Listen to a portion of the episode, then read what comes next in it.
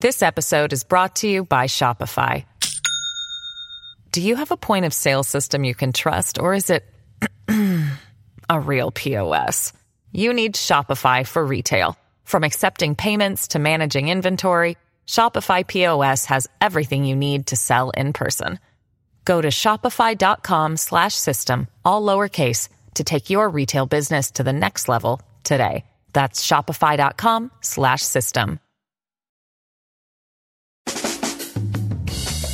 Live from everywhere USA, it's Fox Across America with Jimmy Failla.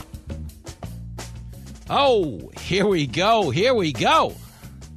Coming to you live from the greatest country in the world, broadcasting from the tippy top of the world famous Fox News headquarters in New York City. It is Fox Across America with Jimmy Failla, a man who didn't visit East Palestine this morning. Wow. Pete Buttigieg taking an early tour of the train wreck three weeks after it happened. You suck, you jackass. A lot of locals felt that way. We'll get into it along with a Politico piece. Check this one out that says Joe Biden, the man who fell while he was walking up the stairs of Air Force One again yesterday, won't be running in 2024. This man needs a retirement home and a warm bowl of soup. We're going to get into it with Shannon Bream, host of the Fox News Sunday program. And comedian Dave Landau, Diamond Dave, back on the show. He also happens to be making his debut tonight on Kennedy on the Fox Business Network. I will be guest hosting the show, Diamond Dave, making his Fox TV debut. You're damn right it's a big day. 888 788 9910, the phone number if you want to be a part of it. Also, the phone number if you don't want to be a part of it. We don't care. We welcome people from all sides of the aisle. You got some big testicles to pull this off, bro. Sure do. But 888 788 9910, be a Republican, be a Democrat. You're all welcome. Just don't be a. Happy Thursday, everybody. Uh, if you watched me last night guest hosting Kennedy, hooray. Uh, if you watched me on Hannity afterwards, great. Uh, seriously, I really do appreciate it. And I will be doing that again tonight. I'm hosting Kennedy at 7 o'clock on the Fox Business Network. And then I will be on with Sean Hannity in the 9 o'clock hour as well. And uh, these are, for me, for real, uh, my best days in this career. These are the days that mean the most to me as a person, only because, you know, when I was uh, driving a cab, you know, I used to listen to a lot of talk radio. And the one like real fantasy that, that like kind of pulled me through those 15 hour shifts. You know, one was fantasizing about my own death, but the other one, when I was fantasizing about living and prospering, uh, I always wanted to have a platform where I could just help other comics. You know, like when I was driving a cab to bring you back to the era where I was driving, you're talking about like 07, you know, all the way up to like 2014 into the 2015 range. So, like, Imus had a show. Don Imus booked a lot of comedians, and, you know, they were able to sell more tickets on the road. Opie and Anthony was a local terrestrial show, again, that had a lot of comics on and helped them sell tickets on the road and reach a wider audience. And I always really did. Like, it was the coolest thing in the world to me to kind of, you know, con myself into believing that someday I could have a platform that would kind of help to elevate other people. So on a day like today, where we get Diamond Dave on the show, and he's been on quite a bit, uh, but we're also now able to get him onto TV so he can reach a wide audience. Uh, it's a really cool day for me, you know, because the one thing I think I've shared this with a lot of you is when Fox gave me this show, they're like, "Hey, Jimmy, uh, how would you like to host a nationally syndicated talk show?" My response immediately was, That's stupid. Use your common sense. I was like, dude, are you nuts? I'm not qualified to run this show. Like, what do you know? Ah, like I drove a cab. I went to community college, but the more I thought about it, the more I paid attention to the people in politics, the more I realized there's such a stampede of stupidity going on in this world that I'm actually sort of qualified to be here. That being said, what I was really mindful of was just the impact I would have on the people listening to this nonsense every day. And something you've heard me say a lot is I had resolved to try and use this platform for good, be a force multiplier of positive energy. That's kind of the contribution I make to the broadcast sphere. Certainly not the smartest guy, uh, although a lot of you would probably consider me the best looking. Oh, man, I knew I was going to walk into that. But the point is, I wanted to have a unique show in the sense that it became like a rallying point for common sense people who were just trying to have a good time talking about politics, who thought we might actually do something productive. And if that could reach a big enough audience, then yes, I would be able to elevate other talented folks. So today, I, honestly, as somebody who genuinely is here, it's early in my career, I've not been around long, I actually care. Like I'm on the first wife, you know, the first kid. I'm, we're not adding more, just so we're clear. Uh, but the point is, I'm one of those guys. You know, there's plenty of people that have been doing this, you know, 800 years that I'm not telling you they don't care. But the point is, there's such a level of prosperity where you probably lose touch with the most primal, okay, the most primal needs in a basic human existence. And I am still new enough to this that I'm happy to report that I not only care, but I get it. So when I talk about helping, I get really like almost like incensed, even on a day like today, where it's, you know, th- in my head today is an absolute party. For real. I got a buddy coming in. He's going to be on TV tonight because of me. I'm hosting the show. It's amazing. It's great. It's awesome.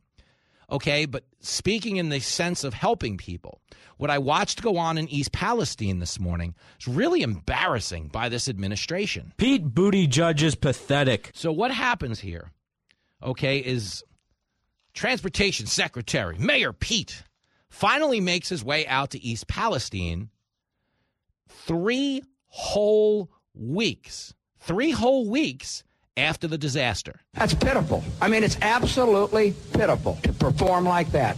Pitiful. And you understand, the only reason he's going is because Donald Trump showed up the day before. That's true. That is true. Only reason he's going. This isn't action, this is reaction.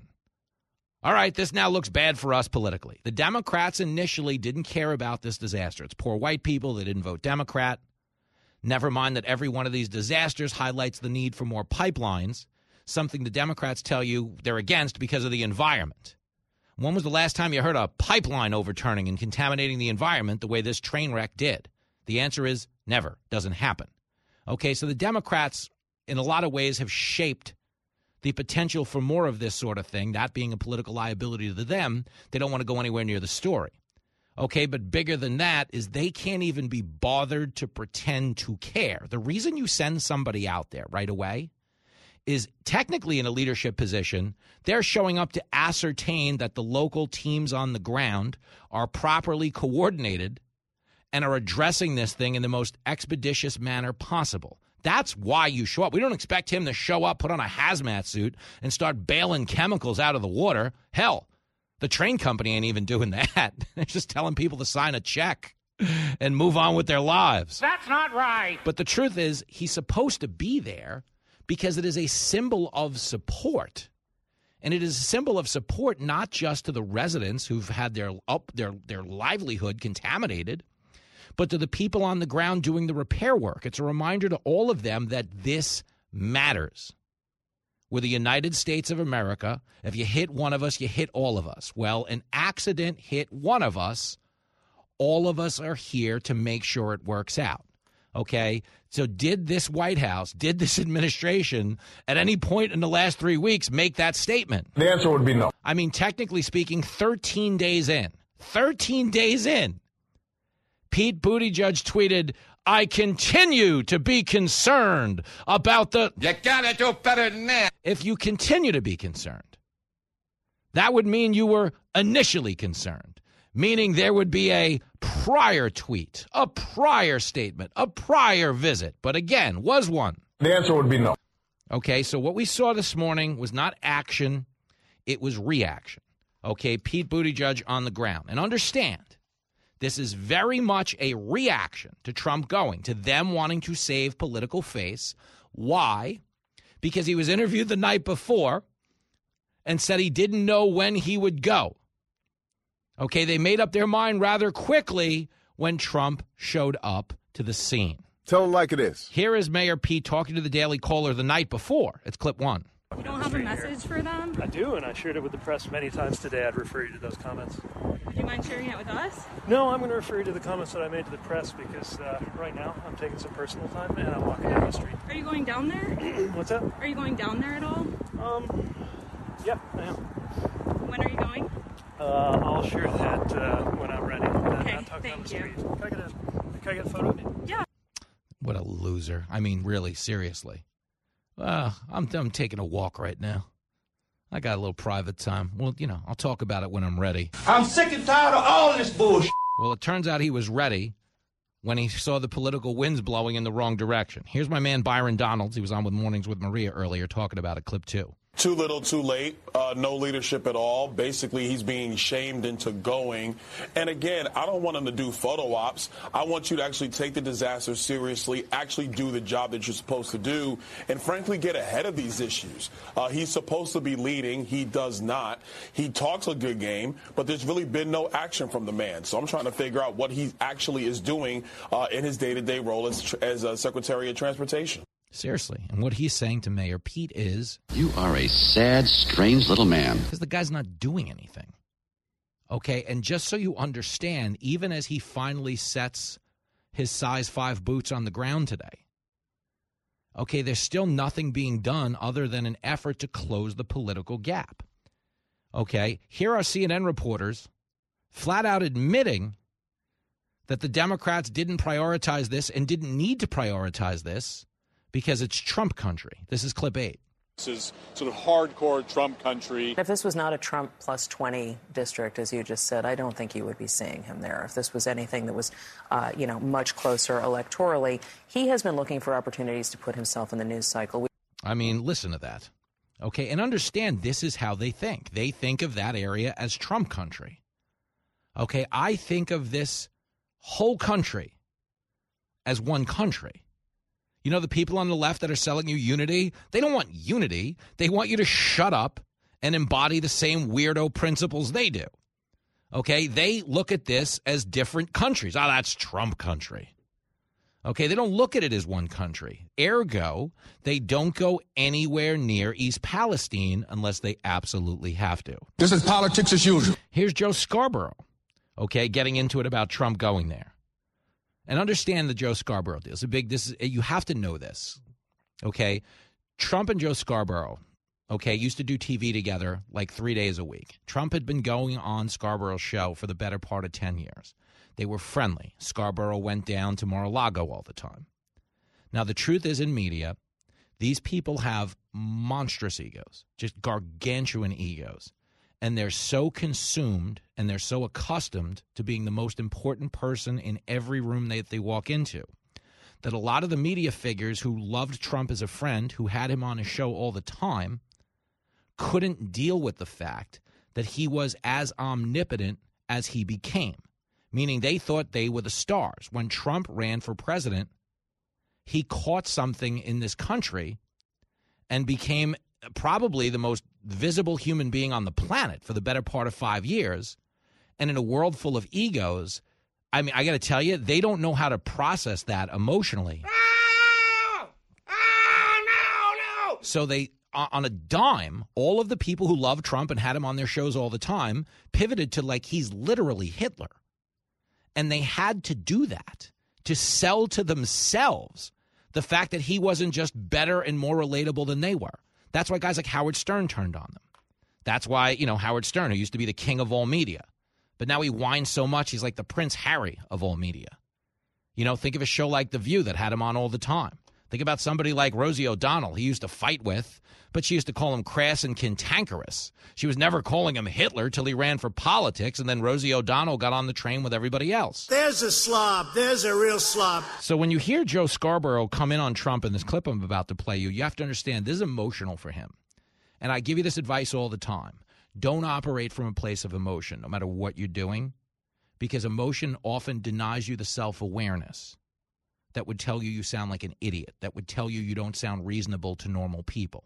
So much of what Joe Scarborough says here, once you get past the name calling and the lashing out so he can comfort himself with his irrelevance, so much of this is inaccurate. But just hear it and understand that where it's coming from is from the wounded pride of a media figure who doesn't matter as much as the guy who used to be his guest. It's clip nine.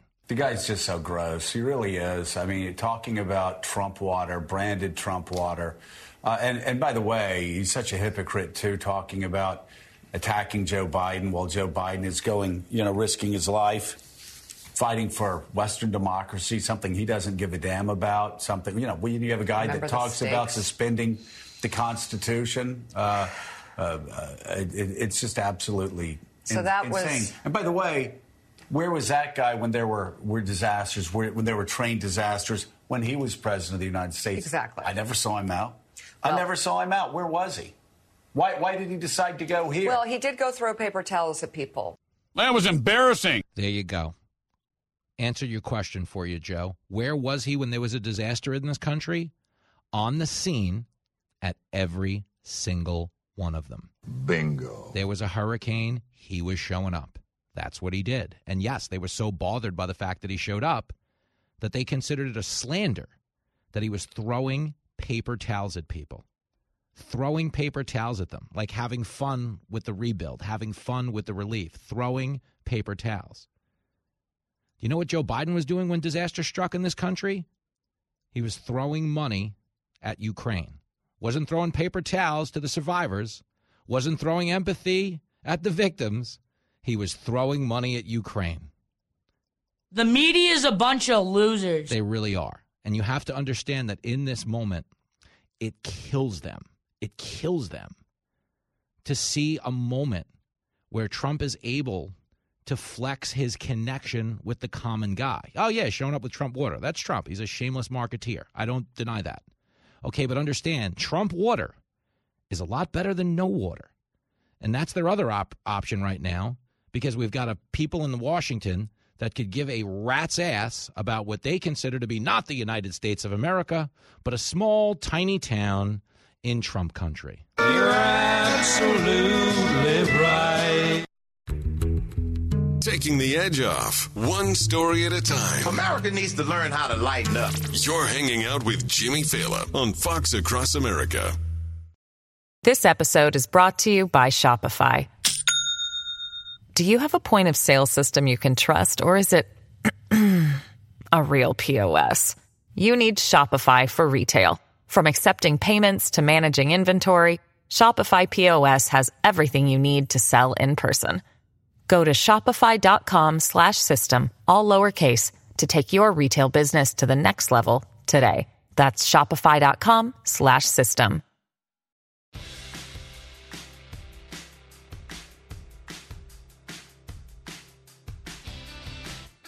We're here today in East Palestine to show our love and support for our fellow Americans and this hour of need to the people of East Palestine and to the nearby communities in Ohio and Pennsylvania. Uh, we have told you loud and clear you are not forgotten. We stand with you, we pray for you, and we will stay with you in your fight to help answer and the accountability that you deserve. Boom. That's Donald Trump speaking in East Palestine, telling people, yeah, we're here. Is it politically opportunistic of Trump to go there? Of course it is. But let's be clear. Okay, Trump's superpower is actually showing up and demonstrating that he gives a about the common man. That's how he became the president. Okay? And when he became the president, that's what he prioritized. Trump's your only president in the last 50 years that didn't get us into a war. Everybody else is just, you know, starting wars, making money for the uniparty, selling out jobs to the globalists. You know, Trump actually did prioritize the little guy. You can make a million accurate claims about his personality and his lack of discipline and the problem with his tweets and everything in between. But you understand when people are struggling, they don't need miscongeniality to be president. They don't care. They're not electing a priest. They're electing someone that will get out there and fight for them, go to bat for them. And that's his true superpower. So when Trump's over there promising Ukraine will pay their pensions and make sure everybody uses the right gender pronouns in their military, it's not nearly as appealing to the common man as a guy who looks America's face in the eye and looks at their enemies and says, You and me are going to fight when that bell rings at 3 o'clock. Out of the gates and ready to go. Hey, it's Hutton Withrow. Hot Mic is here on the Outkick Network. We've got your afternoon covered with the latest sports discussion, and it's available wherever you find your audio. Daily analysis and news. He is hot. I am Mike. Actually, my name is Chad. His name is Jonathan, but you get the picture. We're going to bring it every single day. Whatever you want to call us, we'll respond to. We just want you to respond to what we're dishing out every day. And while you're here, we hope you subscribe to the podcast, like, subscribe, and share.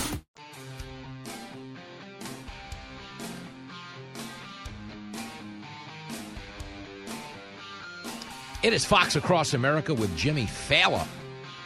Big Thursday episode in the work. Shannon Bream is the host of Fox News Sunday, a woman far too classy for this program. But apparently, she's got to get some points off her driver's license or something, do some community service. She's stopping by.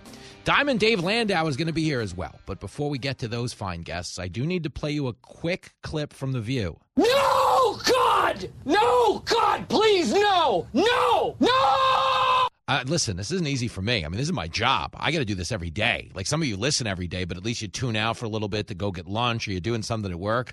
I got to listen to stuff all the time. so I don't, don't want to hear it from you guys. I'll tell you what I'll do. As a buffer, as a buffer, I will give you, uh, like, to, just to kind of ease you into it, I'm going to give you a clip from Joy Reid first. Joy Reid is a race baiting loser. Absolutely. But you know what? Maybe this will take the edge off a little bit. So the big claim in the media right now is that this whole disaster is Trump's fault. And of course, it's Trump's fault. Why? Because everything's Trump's fault. Okay? The bad ending to The Sopranos was Trump's fault. Can't tell if Tony Soprano lived or died. Friggin' Trump. You know, you don't have air in your tires when you woke up this morning. The cap was off. The cold weather deflated. Ah, Trump, the January 6th. That's everything's Trump's fault. But what they're trying to make the claim now is that when Trump slashed regulations as president, he created the atmosphere where train derailments like this could happen. Now, if you want to argue that he slashed those legis- that's legislation or those rules or eased out, fine, yeah, that can absolutely be your argument if the Democrats had been in office a half hour. Okay, but we're two years into this administration. And if this rule change was so egregious, was such a problem, and they really openly felt that way, they would have changed it by now. Ah, you have a good eye, my man. The point is, nobody cared about this rule till they looked around for something to care about so they could pass the blame to Trump. Bingo, man, bingo! You got to understand, there's a lot of people that are liberals, okay, that hate themselves so much, so much that they need a 24 hour foil. They have to point, they have to channel all of their self disgust, all of their self hatred at something else so they don't have to look inward at the things they hate about themselves. Okay, where Trump really serves such a vital purpose to self loathing media idiots is he's the guy they can reflexively blame, and there'll always be a few million people that'll take the ride with him. Just blame Trump. It's all you got to do.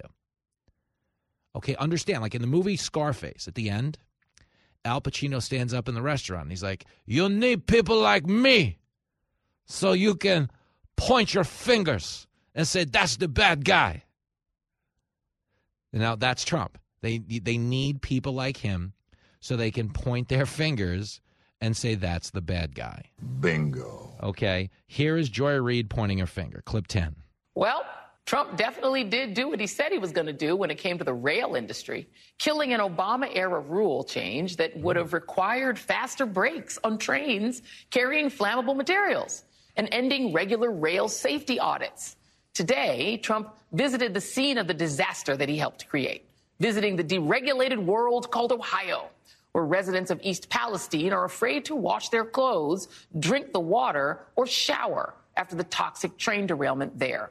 What would you do with a brain if you had one? It really is embarrassing because, again, if this rule is what caused the crash, and they don't know that that's true, but if they did know it was true, they would have been paying attention to this crash from the first day it happened. Oh, wow! They're only paying attention now. They're only digging up this rule because they've been forced to cover the story.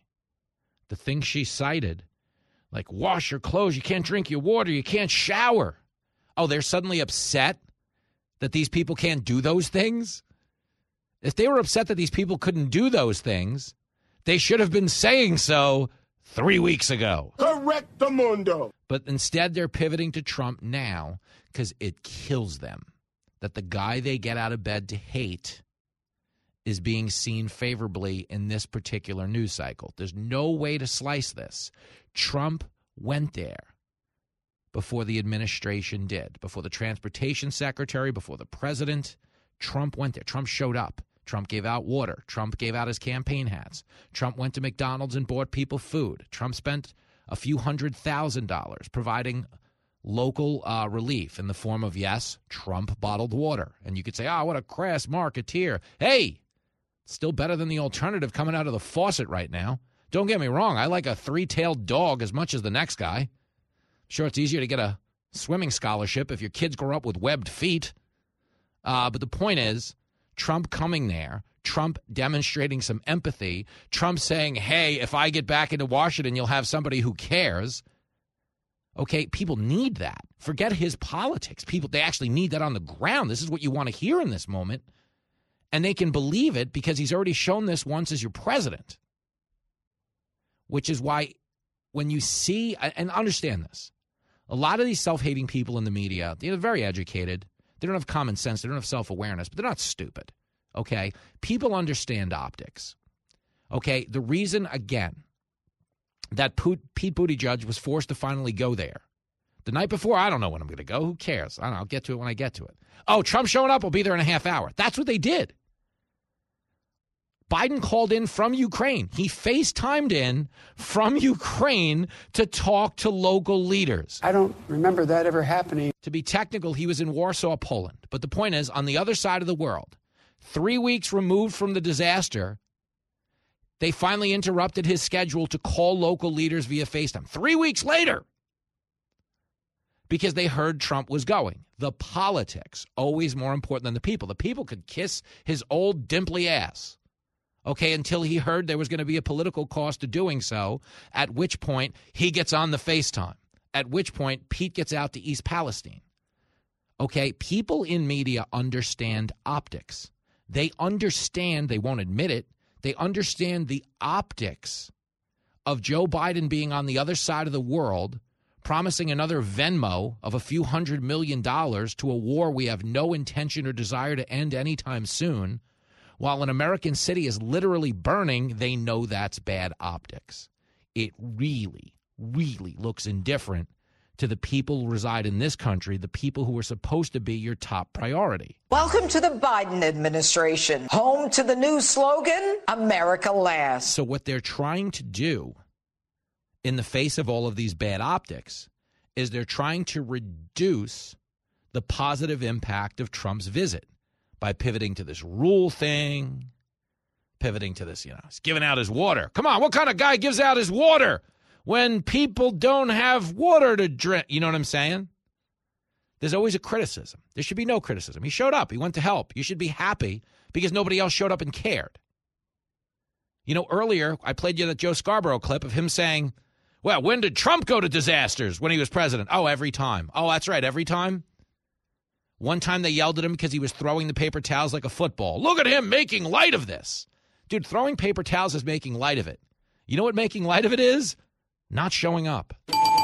They didn't show up, dude. They didn't show up. Booty Judge went this morning at 7 a.m.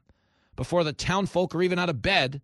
He showed up so he could get in and out, get the photo out, put on the hard hat, look like he cared. You gotta do better than that. But we'll take it a step further. And this is what's so unprecedented. I've never seen this. You haven't seen this. Okay, we now live in an America where you don't just attack the politician, you attack the voter. There is an othering of people who voted conservative in this country, and it's disgusting. And you shouldn't be happy with it if you're a liberal, because I got to be honest, as a conservative, I would be miserable if this is what we were doing to you, treating you as less than human, treating you as so stupid, you're not worthy of our empathy or our concern. Listen to Joy Behar on The View, flat out saying, well, these people in East Palestine, look who they voted for. They got what they deserved. Here it is. This is Trump country. He won by 40 points.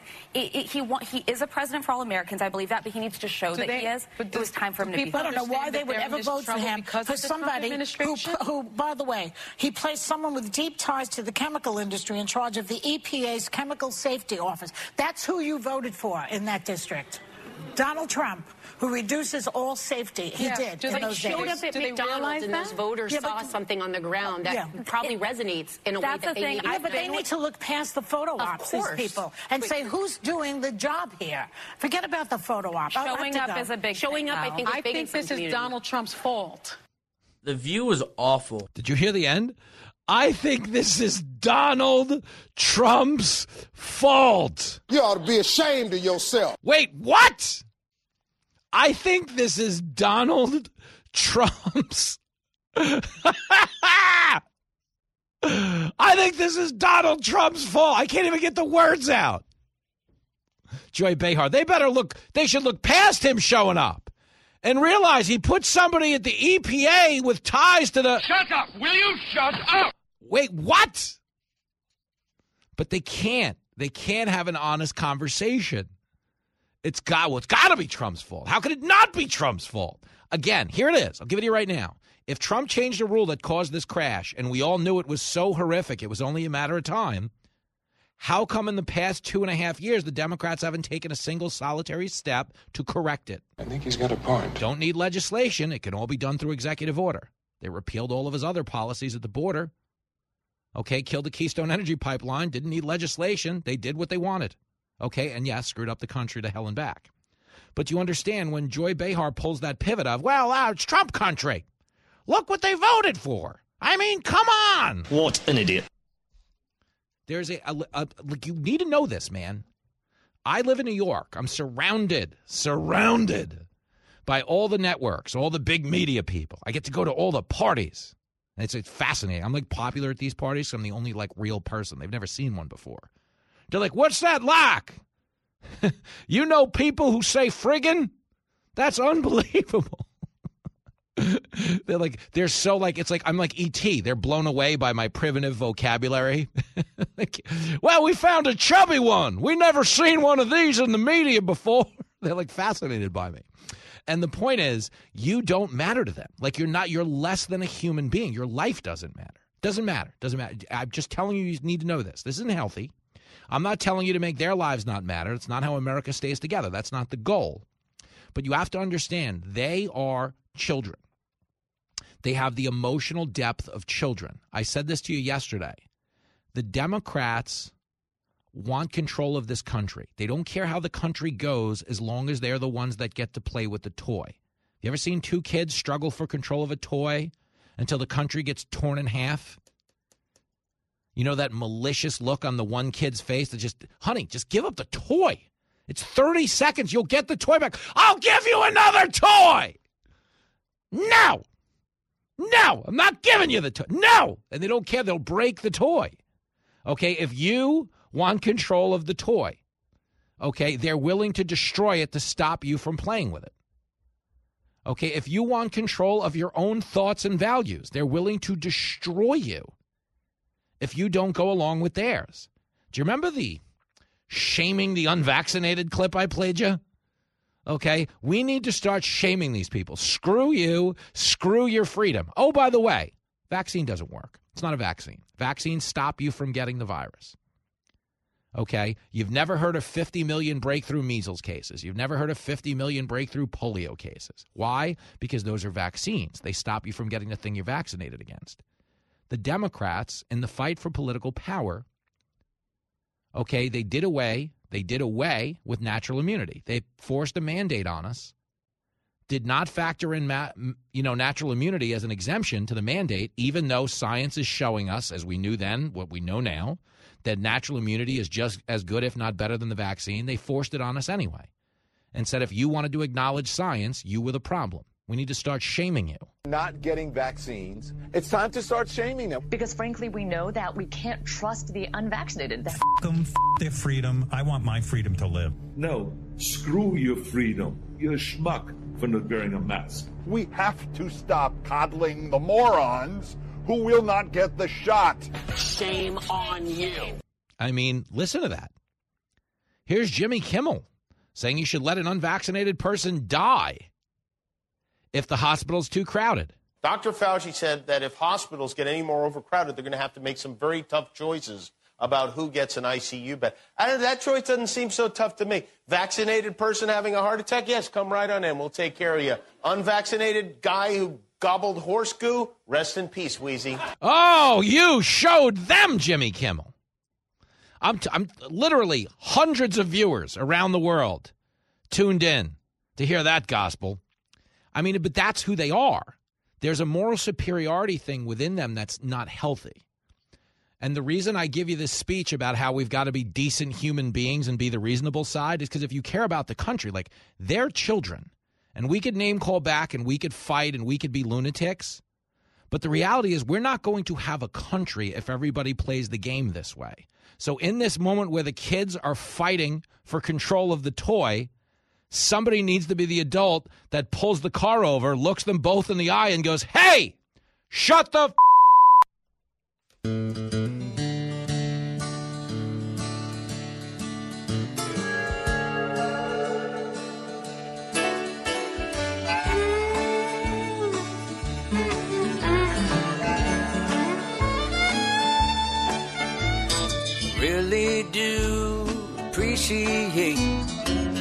I got some beers. 'Cause this show is so freaking dumb that my face is or two tears. Cause Whoopi is a moron, and Joy is stupid too. Honey, why don't we turn off the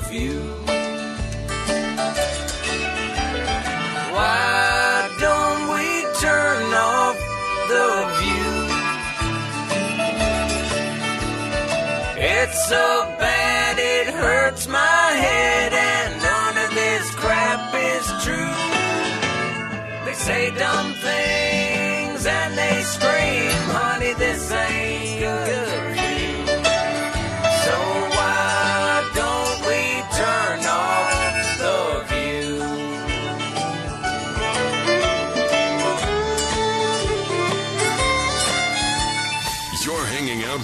Jimmy Failla on Fox Across America. It is Fox Across America with Jimmy Failla. Possible cause of the Ohio train crash was just released moments ago.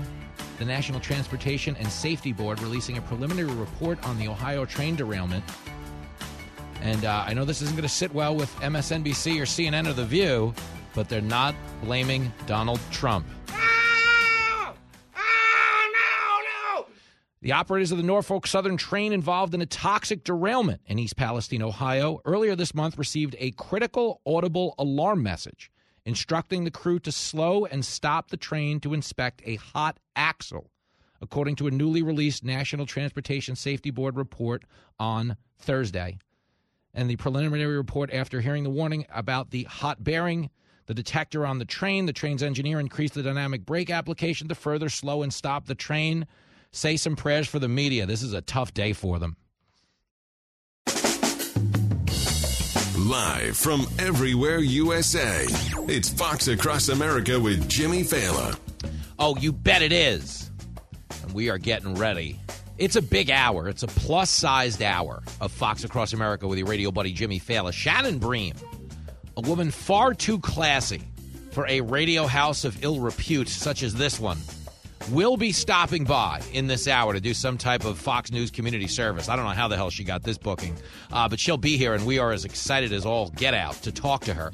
Uh, we also want to hear from you 888 788 9910. We're talking 2024 in this hour because the Democrats, somebody, I don't know who, decided it was a good idea to stick Kamala Harris back in front of a microphone yesterday. What the hell were you thinking? I don't know, but you're going to love it.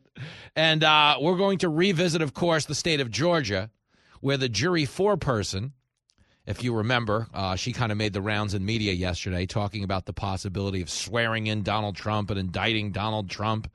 Uh, she is making more headlines today, and not the good kind. Uh, essentially, everybody who watched her on TV uh, had the same takeaway at the end of the interviews, which was You're a loony. So let's start there 888 788 9910. Every single person listening is welcome. I don't care where you come from. I don't care what color you are. I don't care how smart you are. I don't care how dumb you are. Let me explain what's going on here. It's a twofold thing in the media right now.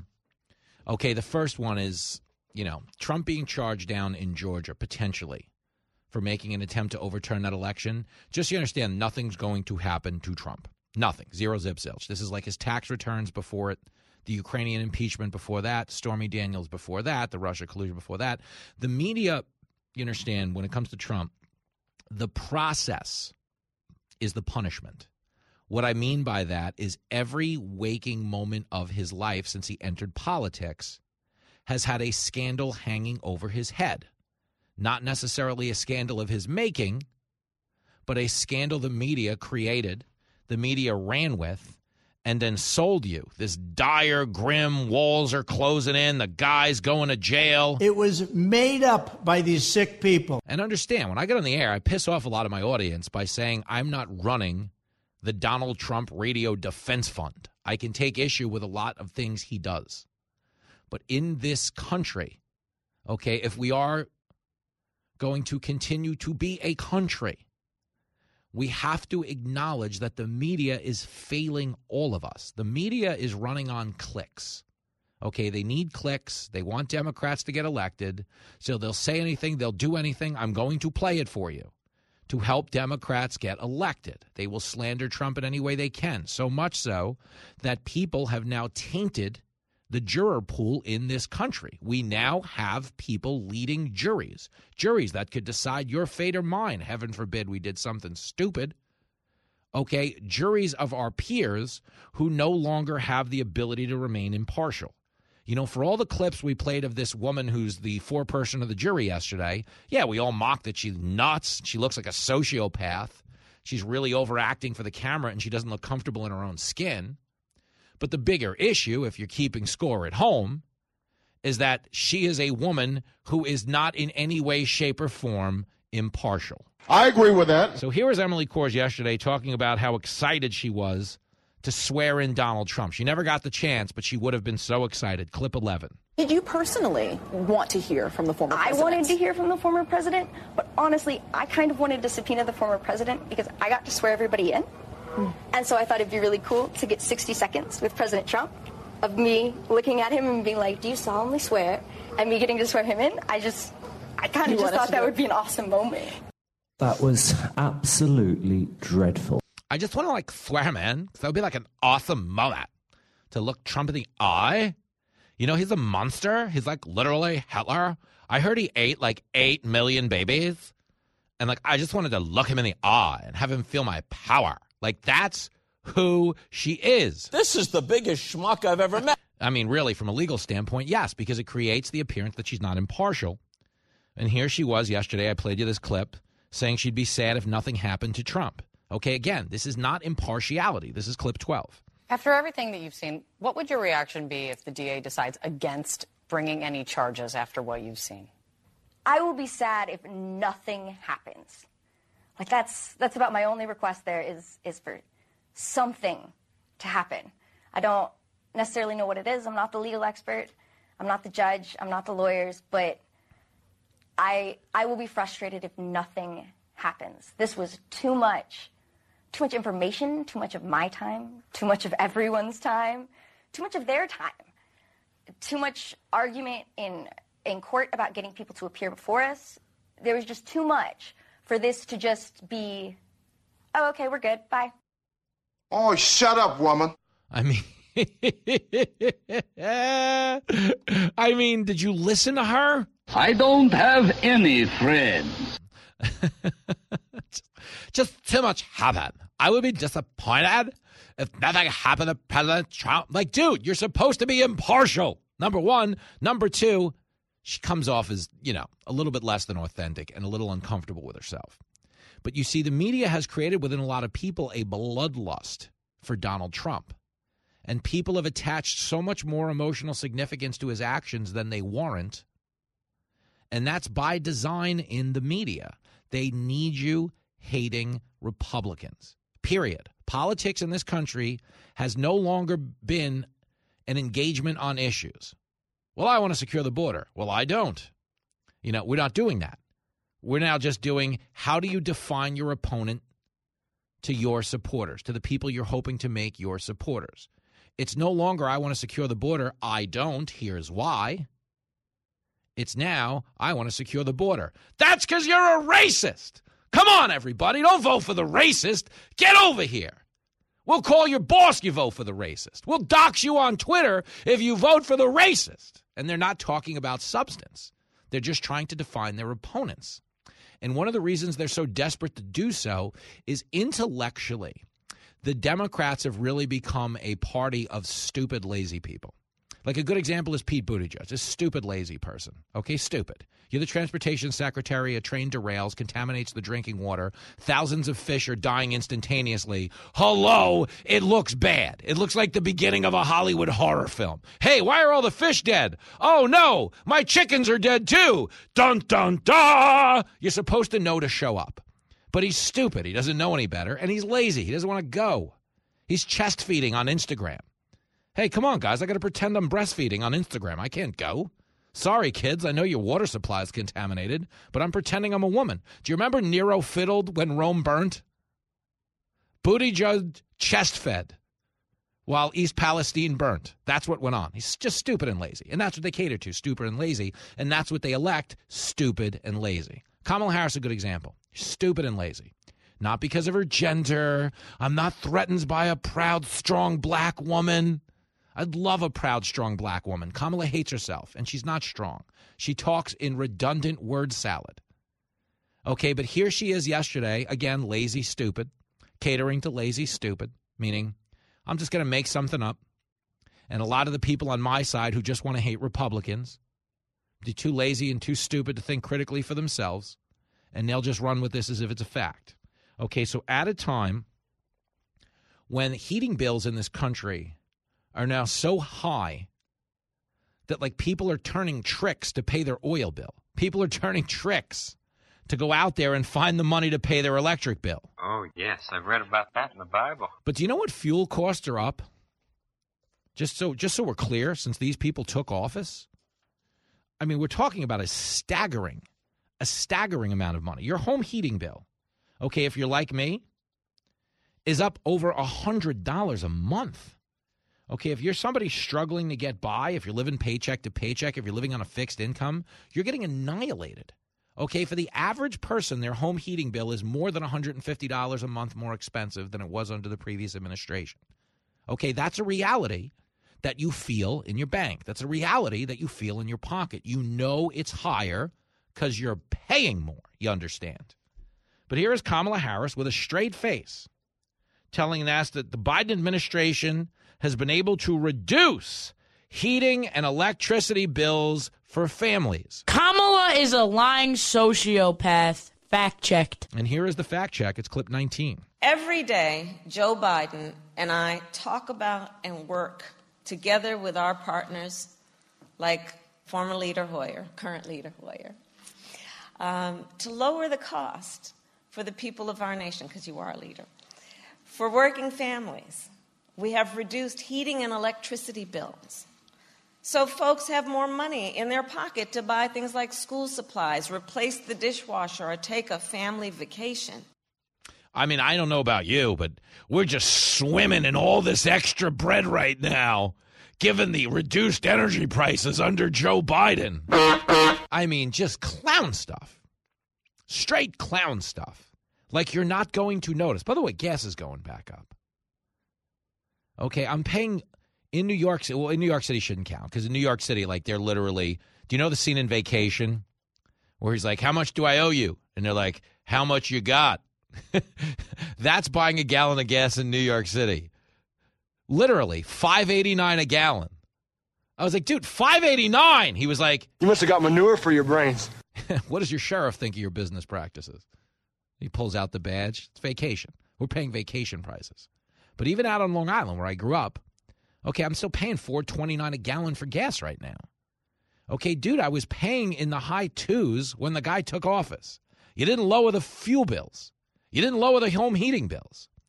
But they'll go out and make these claims because this is what happened. Our politics, it's really in a dumb place. And this is where it's incumbent upon the people like you and me who are reasonable, fun loving people to remain reasonable, fun loving people.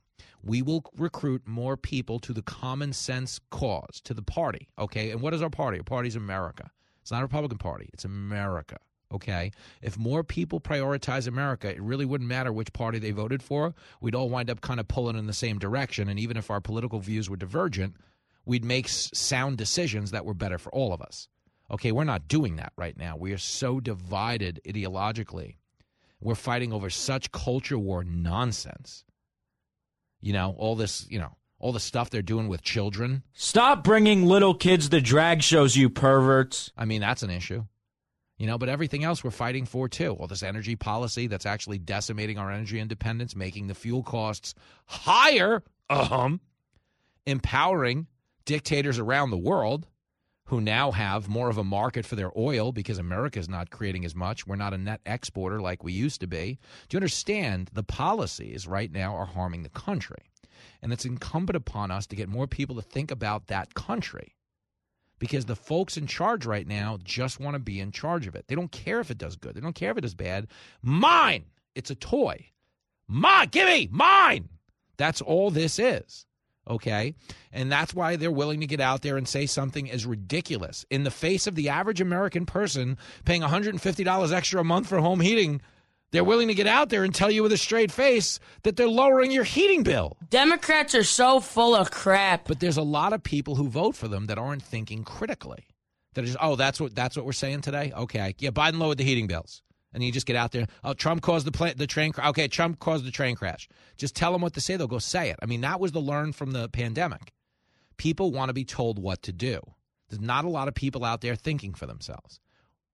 Okay, one of my favorite things in the world you'll ever see somebody do in the media is like at least once a day on Twitter, someone will post something like, "Meanwhile on Fox News." Okay, Jon Stewart started this over on the Daily Show. Jon Stewart was such a hack, and the Daily Show was terrible and it was very popular when I first started doing comedy and driving a cab. So I started to watch it, and I could just see how disingenuous it was. They do a lot of rule of three jokes on the Daily Show, and what a rule of three joke is: here's two examples and an outlier third that kind of contradicts the premise. We do a bit like this on the show. We play great moments in presidential history. It's a rule of three. Okay, you'll hear like the only thing we have to fear is fear itself. And then you'll hear Mr. Gorbachev tear down this wall. And then you'll hear Joe Biden say something like, Make sure the television, the, excuse me, make sure you have the record player on at night, the, the, the phone. And what they would do over on The Daily Show is a rule of three. They'd show, like, you know, the top of the hour on MSNBC would be like, We're in war in Iraq. The top of the hour on CNN, We're at war in Iraq and then they would cut to like a three minute segment from the middle of the night on Fox News where we were on Red Eye talking about like dinosaurs. And they'd be like, meanwhile, on Fox News, dinosaurs? You're talking about dinosaurs? As if we didn't cover the war in Iraq and all the other things going on in the world. But it's a rule of three joke that they would tell relentlessly to caricature their opponent in the media. People hate Fox News. We're a giant middle finger to the media. We only started in 1996, and we're kicking the hell out of all the legacy media outlets in the ratings. So there's a massive distortion of what we do designed to cater to intellectually lazy people who just want to be told what to think because it makes them feel better about themselves. And I'm out here in the real world and I know what's right or wrong or bullshit. Call and speak to Jimmy now. I'm trying to use the phone. 888 788 9910. You're listening to Fox Across America with Jimmy Failla.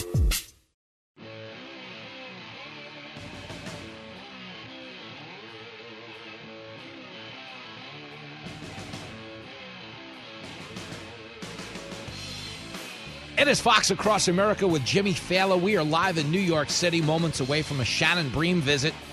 Of course, next week this show goes back on the road, baby. Friday night, March the 3rd at the Federal Way Performing Arts and Events Center that is in Federal Way, Washington, just outside of Seattle. Uh, smell the tent city, make a right.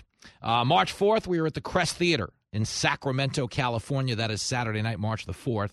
Uh, April the 7th, we are at the Tower Theater in Bend, Oregon. Fancy schmance. And April the 8th at the Egyptian Theater in Boise, Idaho.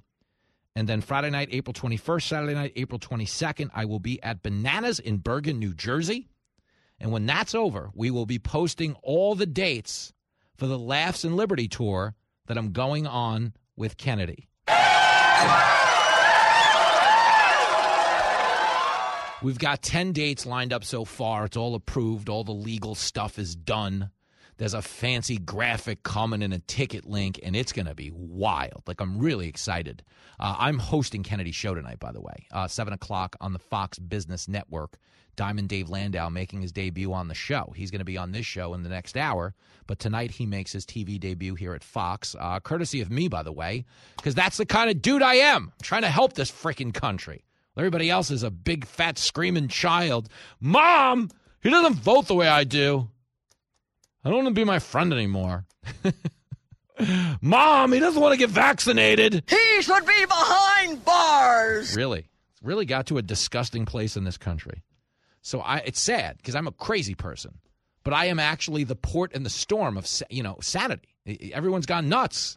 We're your sane port in the storm, and we shouldn't be. There's no way I should be qualified to do what I'm doing for a living, but the world is that big of a mess that you can take a 45 year old man who still plays video games and put him in charge of a nationally syndicated talk show that a few million people listen to. You can go do that, and it, it works out just fine because, as it turns out, the folks in the running the country aren't have any better at anything than people like you and me. We have people in Washington that don't know what they're doing. My goodness gracious. Shannon Bream interviews all of them every Sunday on Fox News Sunday. She is the belle of the cable news ball, and she is going to join us right here when we come back on the big bad one and only high flying, death defying Fox across America.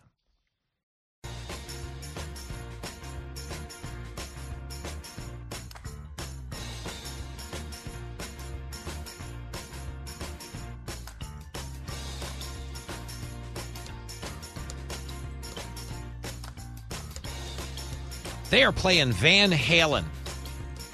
And not just any Van. This is like Diamond Dave Van Halen. This is like OG Van Halen, pound for pound. Probably one of the most iconic rock groups in this country uh, in the 80s. Although I think if you polled any historian, they would tell you that nobody rocks harder than our next guest, the host of Fox News Sunday, Shannon Bream on lead guitar. Here she is. Hello. How are you, Jimmy? Better now. It's been a minute.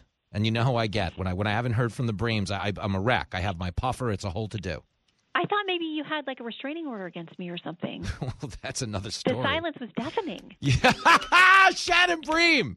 I have to tell you, um, you know, whenever we run into each other at Fox, because we are both like in our social lives, like force multipliers of positive energy. So we try. But we are. We're like dogs with jobs. Tails are always wagging. We're always happy to see everybody. Uh, you know, I've been caught with tennis balls in my mouth right here on the floor. And, Grateful and thankful. They, That's very, where you and I come from. No, very much. That is who We we, who we are. Um, and I only point this out because from t- I've noticed every time we run into each other at Fox, we're so loud and happy. It actually it does throw people off a little bit. It's They're a almost little bit jarring. jarred. Yes, they. like we're walking through the halls and they're looking around like, what is the kerfuffle? What's happening? Yeah, well, you know, may- maybe if you weren't making me give paw for treats, uh, but what the heck? I like a doggy biscuit as much as the next host. Um, yeah. There it is. Uh, Shannon Bream, let's talk. There's so much to get into. Um, you are, of course, the superstar host of Fox News Sunday. You talk to all these DC Power players. There has been a little bit, a little bit of a shakeup to the race with Nikki Haley getting in. No. Hmm Um, yeah, I think it's interesting. I mean, she has um, some unique characteristics about her. She's really focusing on the age, her background um, as an Indian American, and her parents being immigrants. Like, there's a great story there. But when you push her on policy, how are you different than Trump? You wouldn't have gotten into the race if you didn't have some differences or think that you're a better option. She really doesn't want to answer that question. Um, she wants to talk about Joe Biden, but she's going to get, you know, have to go through a pretty nasty primary fight. Mhm. Anybody is to get to, you know, go head to head with him if he indeed runs again. Well, I think that's the issue is everybody who's probably running, okay, if you were talking about a DeSantis, if you're talking about a Tim Scott, they don't want to be hated by Trump's people until they absolutely have to be. Meaning they Right. don't yeah they don't want to alienate support yet. So i've noticed uh, exactly what you're speaking to. And the other thing i wanted to say is this is generally the case in just about every primary is that the people getting into these races regardless of party are pretty closely aligned on every issue. So it does almost wind up being a personality contest in the end Yeah, and you know, Senator Tim Scott, who has been out in Iowa making the rounds, going to some of these very early important places, and by the way, will be our exclusive guest on Fox News Sunday. Um, has been pressed. Where are your policies different? And he has at least said, I don't think that President Trump and I are different on many policies. I mean, we have a few things here and there, but he's at least answered the question and said, um, you know, the way that I'm coming at this is very much from a faith and family standpoint, and maybe I have a different take on some of these issues, but policy wise, we're going to be pretty similar. He Yeah. owns that. Yeah, that I, I I could see that as well. Where where uh, Tim Scott might get into trouble because he's on this show quite frequently, uh, is he does believe that Rocky Three is the best Rocky, What? and it's controversial. I mean, when you talk I about think the voters need to know about that. no, no, I mean it because You know what I mean? I think that before they start casting any primary ballots, that's going to be fully vetted. I might be sitting on the most damaging piece of Oppo research. You've got the October surprise right there in, your, in Tim- your pile of prep. Tim Scott wrong for Rocky movies, wrong for the American people. It's coming. That might be I all don't they know if have. feel to add. I don't know if it's feel if it's clicking, but you're definitely going to disclose that information. it's coming. Uh, Shannon Bream is on the line, host of Fox News Sunday, a place where you can exclusively see Senator Tim Scott from South Carolina this Sunday. The other talk is on the other side of the aisle. We've got a political piece circulating that says Biden's age could become a factor that takes him off the ticket in 2024. Now, are people writing these articles because they're just filling time because he hasn't announced as quickly as they thought he would? Or maybe they didn't know how old he was until recently. They weren't aware of his birth date. I don't know. Um, listen, I was somehow um, got onto this list of journalists to have lunch with him a couple of weeks ago on the State of the Union, like they always host all Yeah. these different media people. I came out of that lunch saying, I'm not sure he's running. It was the first time I would have had any hesitation. Just kind of got the feeling that he truly, truly, truly, in his heart of hearts, has not made the final decision. And I do think that's making some people in the Democrat world nervous. You've seen mm-hmm. the articles where they're like, listen, now we're going to push him to run because we don't like the idea that Kamala Harris would run, the vice president. They think she would lose to President Trump. This is coming from Democrats. Mm-hmm. So they've got a lot to ponder there. And I do think they're getting a little tired of waiting on him. And maybe it's a little bit of a nudge, these articles. Well, that's what I wanted to ask you is, you know, there's certainly this feeling within the party that if he wasn't going to run, it would be somebody besides Kamala. Um, so have you heard anything back channel about people behind the scenes potentially positioning themselves to run? Like nobody wants to outwardly say it, Mhm, but they've got to be kind of lining up, you know, a couple of pals if in fact the, you know, the starter's pistol gets fired and they've got a race to run. I think they're all going to have to climb over Gavin Newsom. Okay. I think he would be the first one in line. Um, I think, of course, it would make sense the vice president would run, but it would definitely not be a coronation for her. You know, there are all these articles that have come out in the last couple of years about her that are, you know, negative, and they're coming from inside. Like the calls are coming from inside the house. It feels like, you know, that whole idea um, that there are people within her own staff or former staff that are talking about her in a way that is not positive. So you know, I don't think she would have a cakewalk at all, but I do think, you know, there are people like Jared Polis, um, Gavin Newsom, you know, even Governor Pritzker. I mean, there are plenty of people kind of making a little bit of noise, like, hey, you know, I'm interested in looking around in case this thing um, turns out that the president doesn't want to run again. Well, you know, one of the names I hear a lot too, we're talking in the Shannon Bream. Uh, I've heard Mayor Pete's name bandied about. Uh, Something tells me if he were to run, he wouldn't go on a whistle stop train tour. I think you're accurate on that. And listen, he was there today, and I guess has expressed some regret, like that maybe you know they could have handled this differently, or he could have gotten there sooner to be more reassuring and show the residents that they care and they're aware and they're going to show up. Um, but this seems like one of those potentially missed opportunities. Not that anybody wants a crisis, Yep. but who was it? Rahm Emanuel that said like never let a crisis go to waste. And if you're toying with the idea of making a run or being at least available to run for the presidency, and you're a cabinet official, it, it would seem that you'd want to capitalize on um, anything that would show your leadership or your ability to step in decisively. I mean. Uh, to be, I think uh, brutally honest, I think that the Biden administration, and listen, the EPA director and others have been there, but I think the bigger names kind of left this window open for former President Trump to show up. I mean, they that was a miscalculation, I think, on their part. Yeah, I agree. I think, you know, optics wise, and then if we were Mhm. just to reduce this to my intellectual level, okay, East Ohio, thank, but road, R O A D, because I was a taxi you driver. spell it however you like. He's a road scholar, not roads, uh, road.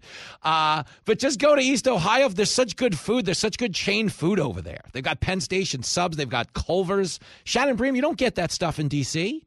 oh, I've been to Culver's. Thank They've you. got a mean ice cream Sunday selection. Yes, they do. For that alone, You know, a butter burger and ice cream sundae. I mean, Oh, heck yeah. yeah, never let a good crisis go to lunch. You know what I mean? You get on the road, you go. I agree with you. Uh, one other thing that I think the American people are clamoring for uh, before I let you go. You have a new book out, Shannon Bream. I do. It's coming.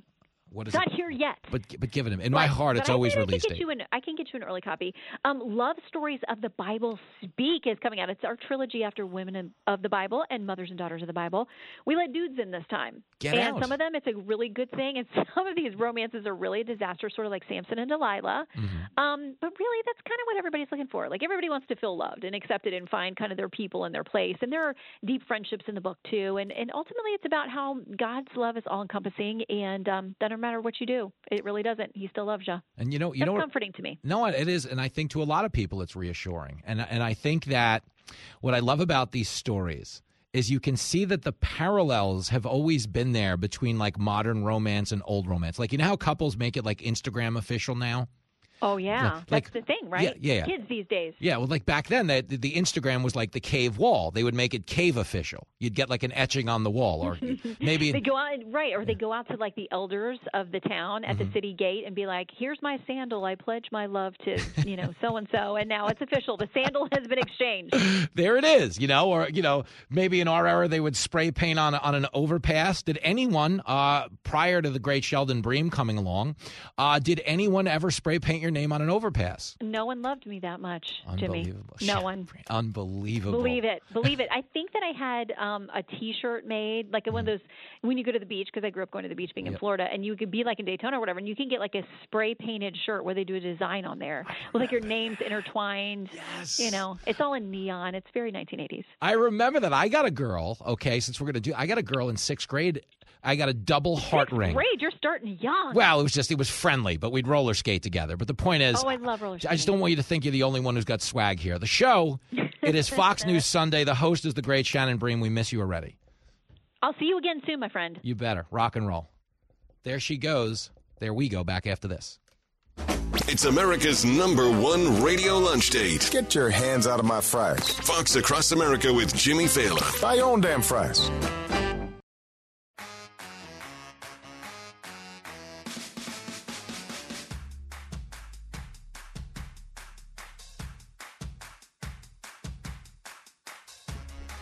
It is Fox Across America with your main man, Jimmy Failla.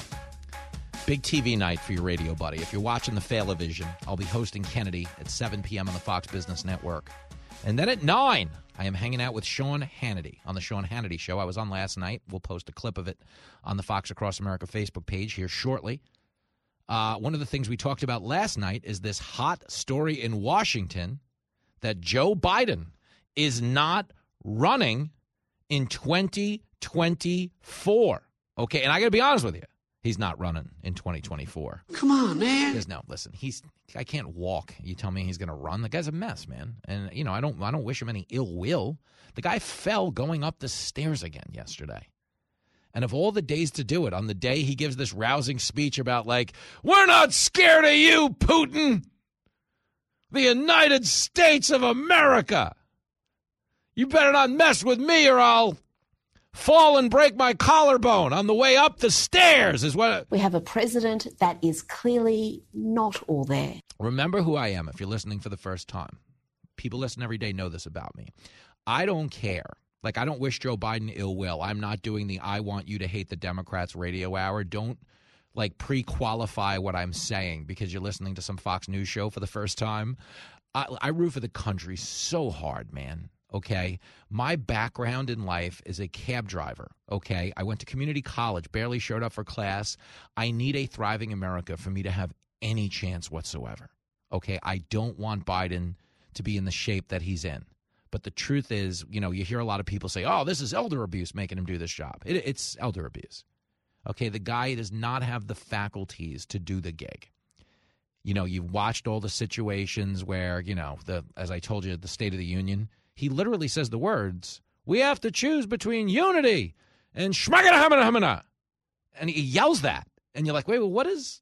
I mean, I'm, uh, unity's good, but what is schmaganahamana? What does it entail? Because what if it's something good? What if we should just let unity go? Because this other option's fantastic. I mean, you know, but we're pretending these things don't happen, but they happen five times a speech. Okay, where he doesn't know what state he's in, or he doesn't know who he's talking to. And again, that's going to happen to all of us. It happens to me some days. But what I'm saying is he shouldn't be in a position that he is physically incapable of doing. Okay, if you spend as much time as I have driving a cab, or some of you just might be party people. Party people! Remember that? Whoop, there it is. That's how the song starts. Okay, if you've been around people who are on drugs, if you've been around people that are stoned, if you've been around people that are on cocaine, my background is driving a taxi and working in the entertainment industry. I know, I know what people who are on drugs look like. He's a lousy dad, but he's right. Well, but just remember that, Lincoln. Okay, understand that when they shoot up Joe Biden from time to time, it's very obvious to people who've been around drugs. You know, the average person, oh, he's peppy tonight. Let's give him a little caffeine. No. When you shoot up somebody who has major cognitive issues, they become more pronounced. Biden randomly yells, Biden randomly whispers. Oftentimes, the emotion doesn't match the moment. Have you ever seen like an 80 year old woman get fake boobs and Botoxed lips? Hubba hubba. It's not hubba hubba though, because the rest of her still looks 80, and it's jarring. You actually highlight what's what's aged rather than what's new. Do you understand? And that's the issue with Biden. When they shoot him up on drugs to hide how old and out of it he is after 5 p.m. when he sundowns, you wind up highlighting what's wrong instead of what's right. Meaning they think, oh, energy. Our problem isn't that he doesn't have a lot of energy. We're tired. A lot of us are tired. I'm tired. Come on, man. Okay. The problem is he's often inventing words. Joe Biden is the only guy you know that makes a sign language interpreter shrug. Like, I, don't, I don't have a sign for that. What do you want? I don't know. I, don't, I don't know what to tell you, man. You're on your own. Okay. That, that's, the, that's the sign he makes. it's just like, you're on your own. I'll be right back. Holds up one finger. And I mean, he does. And we pretend this is okay. It's not okay. He's not running. Okay. I actually bet a Fox News TV host on the air. The guy owes me 500 bucks because he bet that Biden was running. I bet that the guy, I bet that Biden wasn't running. Guy bet me 500 bucks on the air. I'm not going to name names and embarrass him. Uh, his name, it rhymes with Sean Hannity. But uh, the point is, I told Hannity, and uh, to, be, to be clear, okay, the superior intellect in this conversation is Sean Hannity. It's not me. Okay. But I have been watching him and watching him and watching him. And I was like, he doesn't want to do this. I think Sean's position, and obviously he'd speak for himself, him being the bigger name, bigger intellect, and everything else, uh, is that, you know, people don't want to let go of the presidency. And they don't. It's unprecedented that someone wouldn't run for a second term. The last time it happened was Lyndon B. Johnson, all the way back in 1968. So you understand why everyone would bet on him running again. And as much as guys like me and Gutfeld, who are the comedians on this channel, make fun of Biden for being old, most serious analysts have believed that he was going to run again just because of how powerful power happens to be. And nobody wants to relinquish it if they have it. And so everybody thought, nah, he'd run no matter what, coupled with the fact that the alternative, if he doesn't run, is Kamala Harris. Kamala's awful with her weird laugh. Ha ha! Well, as Shannon Bream was just saying on the show, she got to go to lunch with the president. Before the State of the Union, Biden had lunch with a key group of reporters at the White House. I don't remember that ever happening. I don't doubt it, but it did. And she said she came away from that believing in his heart of hearts he doesn't actually know if he's running again. And I honestly, I don't think he does either. The guy's a mess. Like there's videos from the trip to Poland yesterday where they're taking a photo and he's being shown around. Then a, he gets asked a question about Putin pulling out of the nuke deal, and he goes, I don't have time. And then he goes, It's a bad idea. He says, I can't answer the question. Then he answers the question. He can't make up his mind. It's a mess. They don't want him speaking for himself. His media appearances are so carefully coordinated. He's actually not going to run again. Like I would bet you almost anything he's not going to run again. And I think the reality is if he does, any Republican who runs against him will wind up beating him because the guy's just a mess. But I want you to understand if you're listening to me for the first time, that doesn't mean he's a mess. I hate him. That doesn't mean he's a mess. I have no empathy for him or his well being. That just means he sucks. it just means as a country, we deserve better. He doesn't deserve worse. Let him go live off in retirement and live off all that side money he made through Hunter and go enjoy all those houses in Delaware. And you can continue to lecture us about reducing our carbon footprint. I don't care about the hypocrisy. I don't care about the fraud, but I do care about the country. So we'll be back to defend it with Diamond Dave Landau in the next hour. We're not going to sit here and listen to you bad mouth the United States of America. Live from everywhere USA, it's Fox Across America with Jimmy Failla. Oh, you bet it is. We are coming to you live from the greatest country in the world, broadcasting as we always do from the tippy top of the world famous Fox News headquarters in New York City. Big hour of Fox Across America coming up. Diamond Dave Landau coming by. I'm excited too. He's making his debut tonight on the Fox Business Network. I'm going to be guest hosting Kennedy, and Diamond Dave will be on my party panel along with Mike Baker and Jessica Tarloff. No, God! You stop it. We we talk across the aisle on this show. Uh, we talk on any side. 888 788 9910. Today is a really surreal day for me.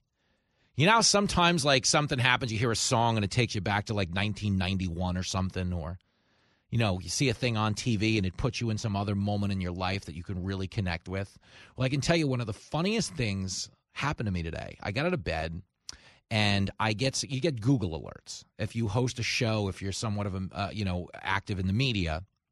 You can sign up for Google alerts, and Google will actually send you every morning all the things that covered you in the press. This outlet said that, that outlet said this. Okay, this website posted your video, this website said it sucked. Okay. Well, there was a moment so funny. It's all the way back in 2007, sitting in a taxi, and I was listening to Rush Limbaugh. And Rush Limbaugh was talking about how Media Matters, the website, he'd call them all the drive-bys. Oh, you know, the drive-bys. Really funny. And I mean, God rest the soul of the late, great Rush Limbaugh, a man who truly did have talent on loan from God. And of course, I can't compete with that. No talent on loan from God. I know a guy named Jesus who sells stolen flat screen TVs in the Bronx. That's that's as close as I can come to Rush Limbaugh talent. But I remember sitting in a taxi and listening to the late great Rush Limbaugh explain how Media Matters was running a piece on him that was wildly distorting what he said. And so he's, you know, pointed out here's what I said yesterday, here's what they're claiming I said, here's how these debates actually take place. The liberal media establishes a false premise, a bastardized interpretation of what the conservative says. And then we have a debate where the conservative is being asked to defend a position he himself never took, and the liberal is carrying on as if he did. When you're right, you're right, and you're right. Well, technically, in this instance, Rush is right because he was the one who kind of spoke to this. But this morning, I woke up to a Media Matters article that was then picked up by places like Mediaite and The Independent over in the UK and everything else. And it was about how myself and Harris Faulkner were reportedly infuriated because Lego had added some special needs characters. That is offensive, and it is not true. Not even kind of remotely close to true. The hit was about, yes, Legos, in an effort to be more inclusive, is now including a Lego with Down syndrome, uh, a Lego missing a limb, a Lego with social anxiety disorder, all things that are fine and wonderful. It's not that these kids shouldn't feel represented. But the point being is, I told jokes about what went on. I said, you know what's interesting about this story? I said, is it really illustrates the divide in this country. Conservatives think, well, we're injecting identity politics into Legos. That's no fun.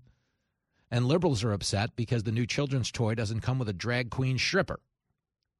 And then I went on to explain to Harris in jest that the whole point of Legos is not identity politics. It's to figure out if you have a smart kid or a dumb kid. If you kid give your kid a set of Legos and he starts building stuff, all right. Okay, but if the kid's one of those that starts chewing on the Legos, This could be a problem. and I said that's essentially the point. But people are forcing identity politics onto children because they think if they grow up in a world where identity is everything, that'll allow for a built in political orientation. There's only one side of this country that prioritizes your value to society based solely on the color of your skin, based solely on characteristics you yourself don't control. The people on the left want you to define yourself by that. They're crazy. They're crazy, they're stupid, they're whatever you want to call them. But it was so surreal to get out of bed today and wake up and be in the position I had heard Rush speak to all the way back in 2007 when I was sitting in a taxi and realize that you and I have now propelled this show to a place of relevance where people are actually like coming after things I say, like me, like chubby little me. Like people see me. No one should be threatened by me. The only person who should be threatened by me is me. Have you ever seen me eat? That boy is a P-I-G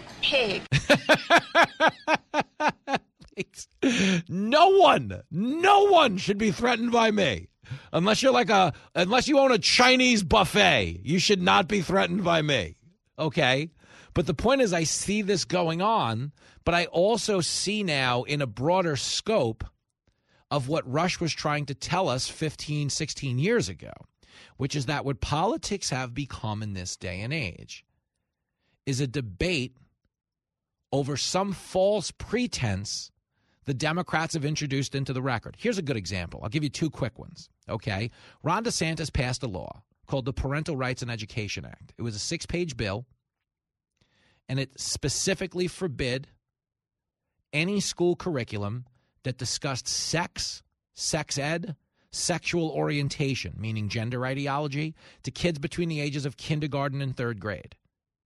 It didn't ban specific types of sexual discussion, it banned all types of sexual discussion. That's true. That is true. Meaning he wasn't trying to target a specific group. He never said the words gay. But the media and the Democratic Party went right out and said, What? Oh, it's the Don't Say Gay bill. Journalism in this country is dead and buried. And so began a debate over, well, should DeSantis be banning gay people? I don't know if this is right, this DeSantis guy. I know he says he wants to run again, but do we really want a guy in there who's banning gay people? The media is a bunch of losers. No, no, they'll throw you in jail. They'll throw you in jail if you're gay in Florida. Hello? If they were imprisoning people for being gay in Florida, do you know what kind of an overpopulation problem they'd have in their prisons based on Key West alone? Don't even get me started on South Beach, both fabulous places filled with fabulous people, millions of them are whom are gay, who are having a fabulous time. God love them. Okay, but the point is the media starts this debate under a false pretense. That's how they control the identity war. Well, look what this monster said. Jimmy Failla is infuriated that Legos have a character with Down syndrome. Yo, the only time I am infuriated when it comes to Legos is when I'm walking through the house in the dark and I step on one. Yes, I'm infuriated. Lincoln, put your f- Legos away. Ow, my foot. I'm fine, Jenny. I said I'm fine. Okay, it's the only time. Okay, nobody cares. Introduce whatever you want. But the reason they're forcing identity politics onto kids is because they want them to value their identity above all else. We're beyond a meritocracy now in the Democratic worldview. It's victorhood or victimhood. Victorhood in the Republican Party. We're the greatest country in the world. You can be anything you want. In the Democratic Party, it's victimhood. Everybody's out to get you. The white man. Gonna get you. Come on. You can't do this yourself. Yes, we can. Shut up, Obama. It's a different world now. Check your half white privilege. Seriously. It's crazy. But you understand this is how this works. The media distorts someone's words on the right so they can then win some type of moral superiority battle. Listen, you would win a moral superiority battle if Ron DeSantis wanted to ban gay people. You would win a moral superiority battle if I was mad that Legos had a kid with Down syndrome. Do you know I spent most of my teen years volunteering and helping kids with Down syndrome? Jenny spent most of her adult life teaching developmentally disabled children. But that's still how they frame the article because that's how they try to win the public debate. Let's just debate a false pretense. Which brings me to Andrea Mitchell and those hacks over at MSNBC. So if you remember, okay, MSNBC and other outlets in the media, okay, one of whom was the fine folks over at, you know, a little out of the way place called CNN. CNN is the worst. Well, CNN, MSNBC, they've advanced this narrative that Ron DeSantis was banning the teaching of slavery. No, no, not in Florida. He's banning the teaching of slavery. Can't talk about. It. Can't talk about slavery, Jim Crow, civil rights. DeSantis is banning it. And what was the truth? They were banning a Trojan horse curriculum called AP African Studies that was not focused on slavery or Jim Crow or civil rights, but on queer theory and gender intersectionality, which is their agenda. They were banning a, Trojan horse bill that wasn't going to focus on any of that. It was going to focus on other things. They gave it the name of AP African Studies simply so they could distort the debate and go, yeah, look at the DeSantis. Can't even, got to pretend slavery didn't happen now. And they ran with that. Okay. Joy Reid talked about it. Andrea Mitchell asked Kamala Harris about it on the air last week. Here it is, clip 23. What does Governor Ron DeSantis not know about black history and the black experience when he says that slavery and the aftermath of slavery should not be taught to Florida school children? I don't know what he knows and what he doesn't know, but I know this. Any push to censor America's teachers and tell them what they should be teaching in the best interest of our children in in partnership with the parents of America is, I think, um, wrongheaded. The people who know our children best are their parents and their teachers in terms of the time they spend and the investment they've placed in the brains and capacity of our children who are our nation's future. And it should not be some politician saying what should be taught in our classrooms. She is a fraud, a phony, a woman without a moral core, a regular two faced, mealy mouthed politician who swings with the wind. So now, as you'd imagine, okay, they've established a point of debate. That's your vice president, that's MSNBC, saying DeSantis wants to ban the acknowledgement of slavery in this country. Can't teach it to kids. That's the plan. And now Kamala takes that false pretense and runs with it. We got to save this country. They're banning the history. They're so racist down in Florida. Well, there's a funny resolution to this story. Okay, media outlets like CNN, MSNBC have been reaching out to the DeSantis team because they want interviews. Guys running for president in 2024, that's pretty much the scuttlebutt everywhere on earth right now. It's the most popular governor in America. They want access to him. So earlier this week, Christina Pushaw, uh, who runs his press team, actually sent a note to the media that we won't be wasting our time with any NBC affiliated outlet until Andrea Mitchell apologizes for lying about the ban on slavery. Okay, what happened yesterday? Andrea Mitchell forced to sort of apologize. Here it is, and I'm going to play it for you because she's still lying. She's still trying to distort the debate point. Okay, but they quietly caved on this. And this is where DeSantis has value for real. Is in a very disciplined fashion, they stop the media from getting away with their lie. This is a, this is a distinction between DeSantis and Trump, and I'm not saying I'm not criticizing Trump here. Okay, I'm not. Trump's superpower was his media omnipotence. He was all over the TV, he was all over Twitter, he was everywhere at once. So somebody told a lie about Trump, he'd say, You were fake news. You're not a real reporter. You're a dirtbag. You suck. Where'd you get your license? But then he'd keep going on their show, which never forced the world to stop and acknowledge the lie. He called Russia a witch hunt every day for eight years, you know, four years. Said it was fake news. Okay, he was telling the truth. He was right. But because he continued to go on these shows, he never brought their news cycle to a standstill and stuck their nose in it a little bit.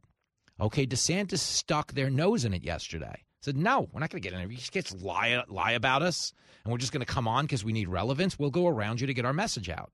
So here's Andrea Mitchell's half apology yesterday at the end of her show, clip 24. In my interview last Friday with Vice President Harris, I was imprecise in summarizing Governor DeSantis' position about teaching slavery in schools. Governor DeSantis is not opposed to teaching the fact of slavery in schools, but he has opposed the teaching of an African American studies curriculum, as well as the use of some authors and source materials that historians and teachers say makes it all but impossible for students to understand the broader historic and political context behind slavery and its aftermath in the years since. That was embarrassing. And the main reason it was embarrassing is she's still trying to hold on to this myth that DeSantis was taking a stand against African studies when in fact he was taking a stand against exactly what he says in clip 25. In terms of issues involving uh, American history, uh, it's very clear in Florida standards that we are required to teach all aspects of black history, not queer theory, but actual aspects of black history, including MSNBC, slavery and its aftermath, and including and required also uh, to teach uh, about the discrimination. So that is in, in the law.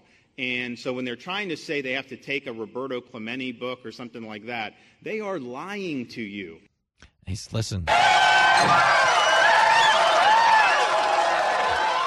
They're straight up lying. But as Rush told us all the way back when, they tell that lie because that winds up shaping the debate. Well, now we stand here for the first time ever. Rush's gone, but you got some other chubby dirtbag trying to replace him over here on the radio. And you got a guy down in Florida that's making the media eat its own words.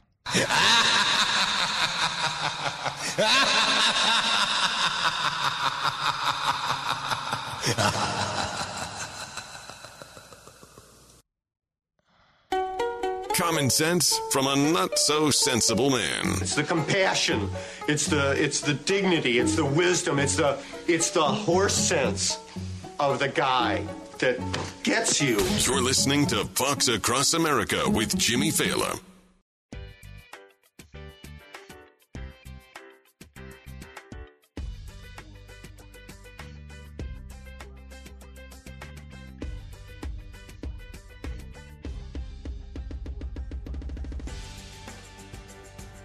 Hey, hey, hey, it's Fox Across America with your radio buddy Jimmy Failla. If you are listening on KKFT out in Reno, if you're listening on KSUE up in Susanville, probably a little more of a commute for you than the Reno folks. Uh, but I am going to be in Sacramento at the Crest Theater next Saturday night, March the 4th. And I have been told there are still a few seats left. So if you were in Reno and you came to see me in the Link Man and you couldn't get a ticket because we sold out all three shows, I don't know. Maybe throw a couple of gallons in the car plug in the electric car if you're from California, and uh, maybe roll down to Sacktown and see your radio buddy Jimmy Failla next Saturday night, March the 4th. We are at the Crest Theater. And you're actually going to see a pretty happening Fox News personality there as well, uh, who's just coming as a fan to heckle me. Uh, I will not name names, uh, but she became prominent here on the channel during the Michael Jackson trial. Do you remember when he got in trouble back in the 90s? It's totally false. Well, whatever. Uh, there's a whole documentary saying it's not false. It's people with a dirty mind that think like that. Perhaps. But the point being is, I will be in Sacramento, and I'd love to hang with you guys afterwards. I'm probably going to be roughed up because we're in Seattle the night before, doing comedy in a tent city for all intents and purposes. We need backup, is the point, and it's coming in in the next break. Diamond Dave Landau who makes his Fox Business debut tonight on Kennedy, will be joining me here to prepare. I'm like the gymnast, you know, the guy in the tracksuit that makes the little girl miss all her birthday parties and all the holidays so she can do a toe touch and a somersault and everything else. We're going to go over Diamond Dave's floor routine when we come back right here on the Big Bad One and Only Fox Across America.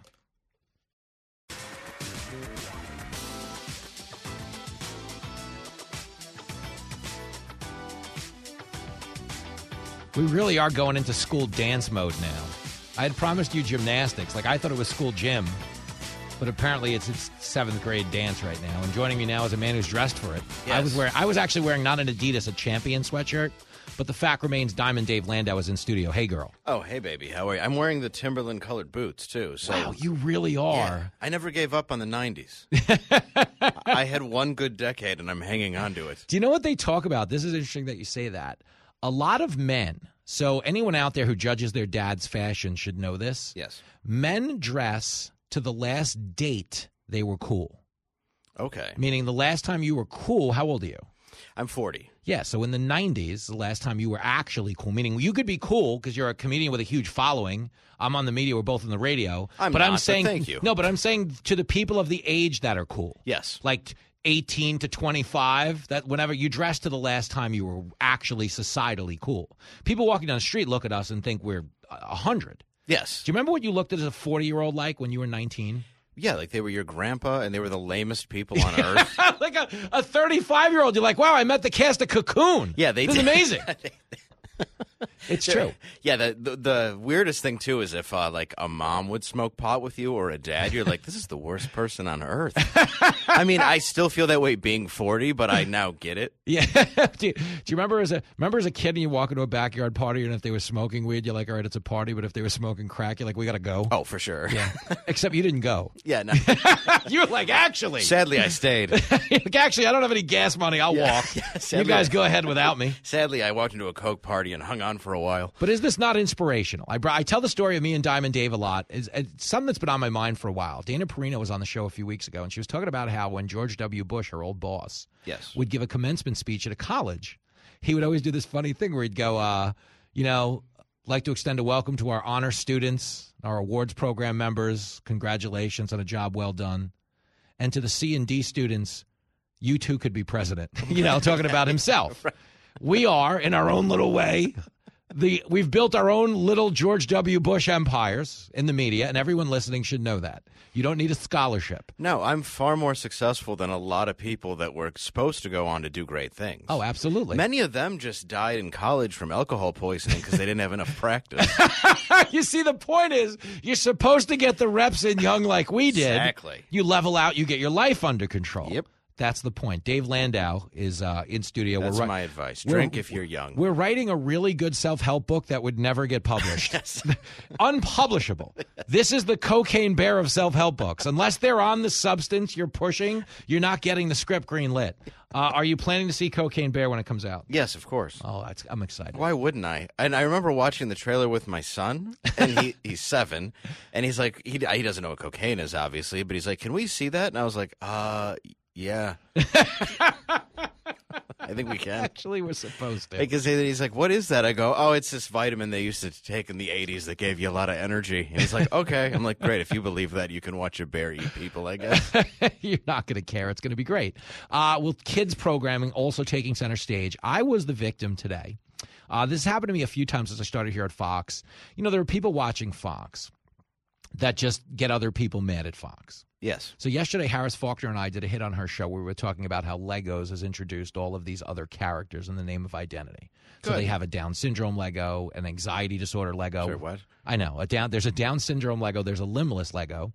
Which, by the way, there was always a limbless Lego. Yeah, you made it yourself. Yeah. or, or uh, what did they do? They're like, we need to be inclusive and save money. Yeah. One less part we need to make. Yeah, it's- oh, it's perfect. This guy stepped on a mine. Oh, that's He's a- PTSD Lego. Look, kids, here he is. Okay, so Harris and I, in bringing this up, you know, her initial take was, well, it does seem like they're forcing identity politics into Legos, but she's Harris Faulkner. She's not mad. She's not angry. It's not, oh, hell no. And then, of course, I just joked about it. And I said the whole point of Legos was to figure out if your kid was dumb or not. Of course. If he's smart, he builds something. If he's dumb, he eats them. Yes. and if a kid- well, and if a kid with Down syndrome is playing with Legos, do you think maybe he doesn't want to be reminded about it for maybe an hour? Yeah, maybe he just wants to go be a someone playing with Legos. Yeah, that so that was nice. the point. But there was a media distortion campaign waged today by like big sites, like you know, the Media Matters, the Independent, you know, the UK, saying Fox News host infuriated by Down syndrome Lego, which I never even spoke to on the air. But I think what's going on, and I've been having this conversation for now, is what politics have become now mm-hmm. is one side introduces, in this instance, the left, a fraudulent interpretation of what the other side is doing. And then we debate the fraud. So Yes. here's an example: the "Don't Say Gay" bill in Florida, as we know, doesn't ban gay people. No. If gay people were banned in Florida, they'd have to saw off Key West and, And- just let it float away. Good chunk of Miami, Yeah, a lot of mo- Fort Lauderdale. there really wouldn't be much. There'd just be the panhandle. I mean, you know, for a guy who knows nothing about Grindr, no. you you seem to know all the hot spots. Well, I'm just Dave. saying, you know, I, I have the app just to know where I'm safe. the rent don't pay itself, kids. Stay in school. Uh, but the point is, they misrepresent the position because then they win the moral superiority argument, moral superiority argument, which is like, hey, we're better than the guy who wants to ban gay people. We're better than that fat Fox News guy who doesn't like Down syndrome kids. Right. And that's what they make the argument. But how do you make, okay, honestly, how Mm-hmm. do you make a Down syndrome Lego that's not offensive? I don't know. I'm not even like all I- like seriously. As somebody who has people in my family, Me too. With yeah, Mhm. how do you do that? That's is it melty? I mean, I'm not trying to be a jerk. I'm I know serious. you're not. Like, Uh, what do you the fact that you're even? How do you make it where it's not offensive? Because you know, you think about this. How much trouble do they get into for trying to represent anyone of color or anyone that's Native American? That's what I mean. Yeah, it's you're you're back in the same position. So the point is that they're what they're doing is offensive. Right. You know, because what they're trying to say is they're trying to remind them that they're different. Like you can't stand it up, and you're like, "What's this? Oh, it's the spina bifida Lego." I mean, It's- uh, it's- there's no yes, way for it. Why? That, that's what's going on. Look, I'll give you an example where Jenny worked. Okay, it's just weird. Jenny worked at a school for kids with disabilities where Okay. every single kid had a disability, and the superpower of the school is the kids felt normal because they were surrounded by everyone else with a disability. They weren't made to feel well like you're part of some outlier class of people. Sure.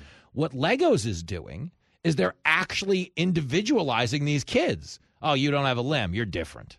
You know, you have to, Right. you're different. They're actually not making them feel accepted. They're making them feel like less than normal, is what I think. Well, it was like, I think it's the reverse effect. Yeah, it was like the limb different uh, witches thing when that came out, and everybody was mad because her hand looked like that. 'cause Yeah, she didn't yeah. have two fingers in the middle. Uh-huh. And they're like, can you believe that? It's like, why? Because somebody played with a firecracker 20 years ago? Do you think they're really offended those- by that? Did you get those Uh, like- brochures when you were a kid?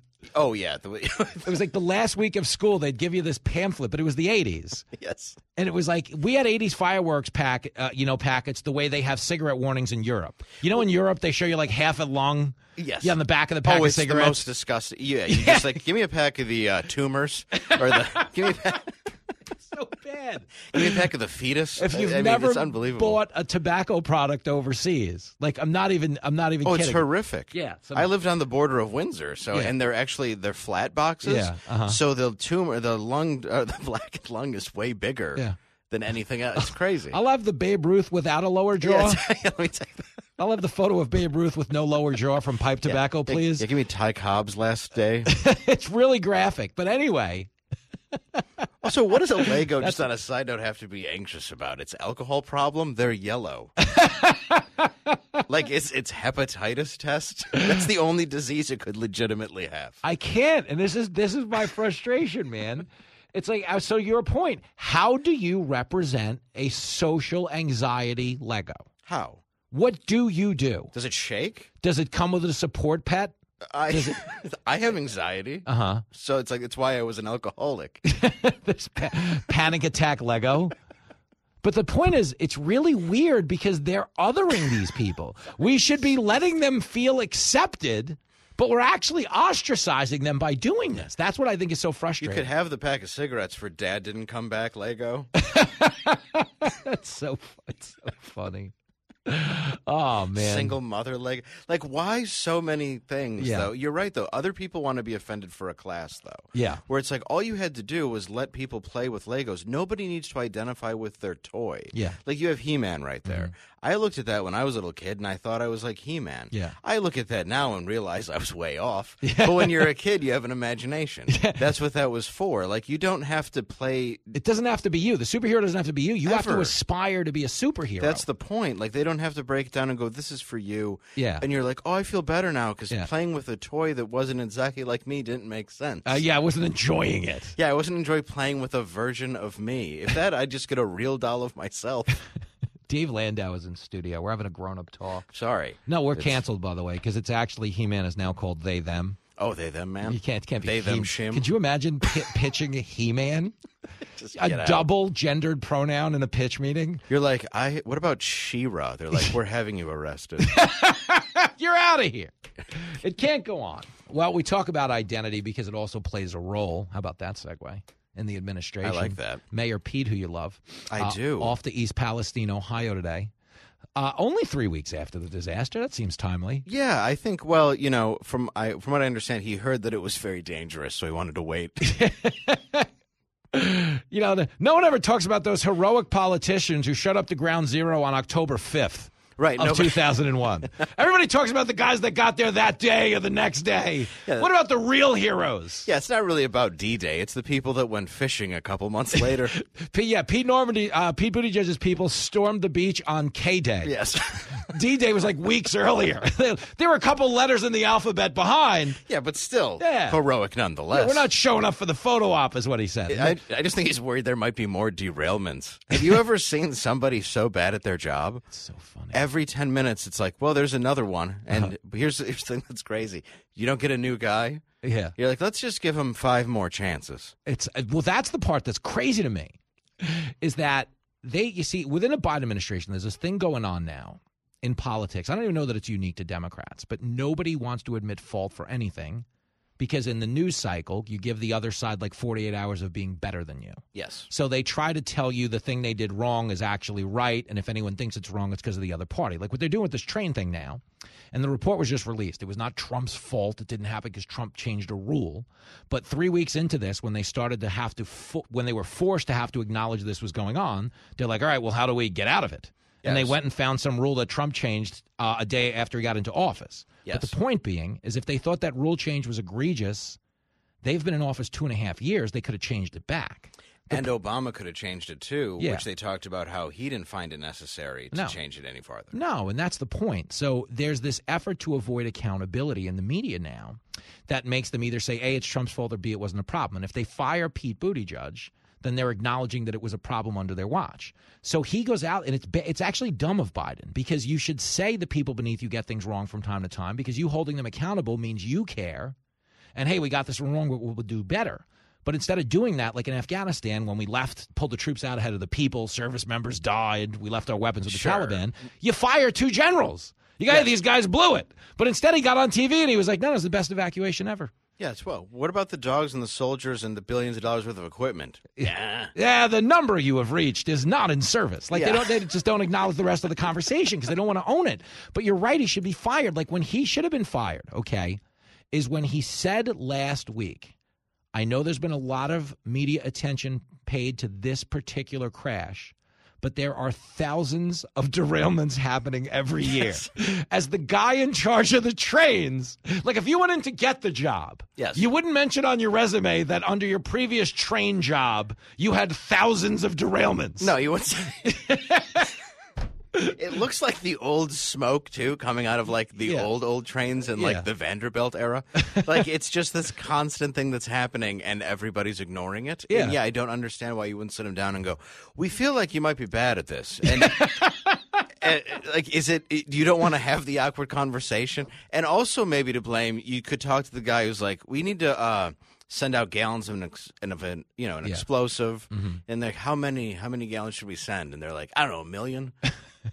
Is a million good? And they were like, yeah, let's do a million. That's I feel like that's an irresponsible number on any level. they're like they're like the people who give credit cards to you when you're 17. Yeah, they're like, okay, oh, you want a credit fine." card? They're like, you can forge your dad's signature, right? then they act surprised when it goes sideways. Yeah. I can't believe we at Mastercard can't believe. yes, it's unreal that we gave you a forty nine percent interest rate. and Your your entire financial structure is lying to your parents that there's a birthday card and getting twenty dollars to walk out of the house with. Oh yeah, it's like BMG and what was the other company? Yeah, Columbia, Columbia House, House. who's who believed the nation on their word. Yeah. there was also the small matter that 10 CDs for a penny did show up, but the 11 CD, Oh yeah. $4,398. Oh, I had I. What's crazy is I filled that out several times and still got all the free stuff. Uh-huh. Oh, yeah. and they'd like call And and, you'd be like, "I'm a minor." I'd be like, yeah, I'm 15. I'm 12. And they used to back off at that point, Yeah, they would. which is also amazing. So, how much profit was in CDs But they could get away. with? I mean, they did. Well, I mean, I I think very little after a while. After enough kids figured out Yeah, I they say they were 15. They- yeah, once they realized, once kids were just taking it out of the mail and being like, "Yes, my name is Mister." but I now own the album Incesticide by Nirvana. Yes, so it's And all it's good. free. Yeah. Ah, good times, Diamond Dave. Did you own Bleach by Nirvana? Of course I did. What a good album. It's funny because those early Nirvana albums, they're kind of finding their way. Yes. But it's still better than like the noise that it came up around. What I mean by that is like I was never into like thrash metal or death metal. Like I needed a hint of melody. Yeah. So I liked early Nirvana, and they didn't quite have like a pop sensibility. Not that they ever wanted one, but they became pretty pop friendly.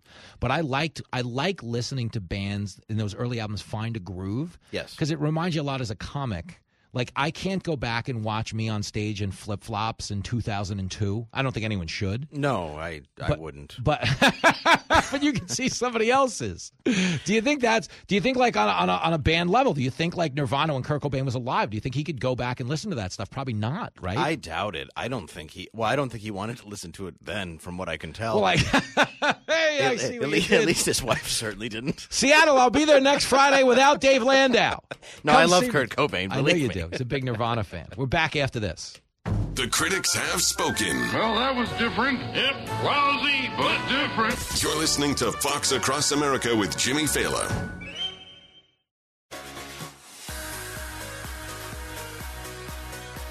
It's the bottom of the ninth here on Fox Across America. Party's not over. I will be on the Sean Hannity Show tonight, 9 o'clock Eastern Standard Time. And prior to getting on Sean's set, I will be taking over the Kennedy program on FBN with our guest, Diamond Dave Landau, who makes his debut on the show. Are you fired up?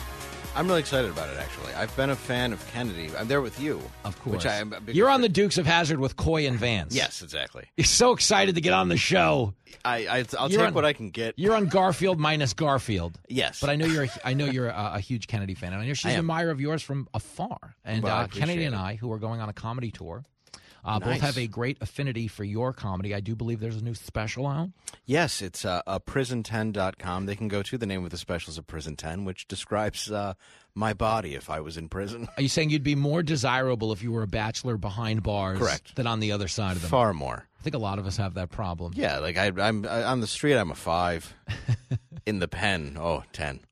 I just made a cute little rhyme, didn't I? yes, you did, and you're a little spoon too. Yes. you're very much a little spoon. That's the problem is I'm five six, so that doesn't help either. there's very no desirable. There's no fight in me. Dave Landau, the belle of the ball. Yes. The belle of the B block. That's correct. he will be on Kennedy tonight, 7 o'clock Eastern Standard Time on the Fox Business Network. I will be there as well. Check out a prison10.com in the meantime, and you can find out for yourself why this is probably the final episode of Kennedy ever recorded. tonight. Possibly. Be We'll there at 7. Uh, the show is over. Until then, you can be a Republican, you can be a Democrat, Libertarian, Independent. We don't care, man. We'll see you tomorrow. Just don't be a.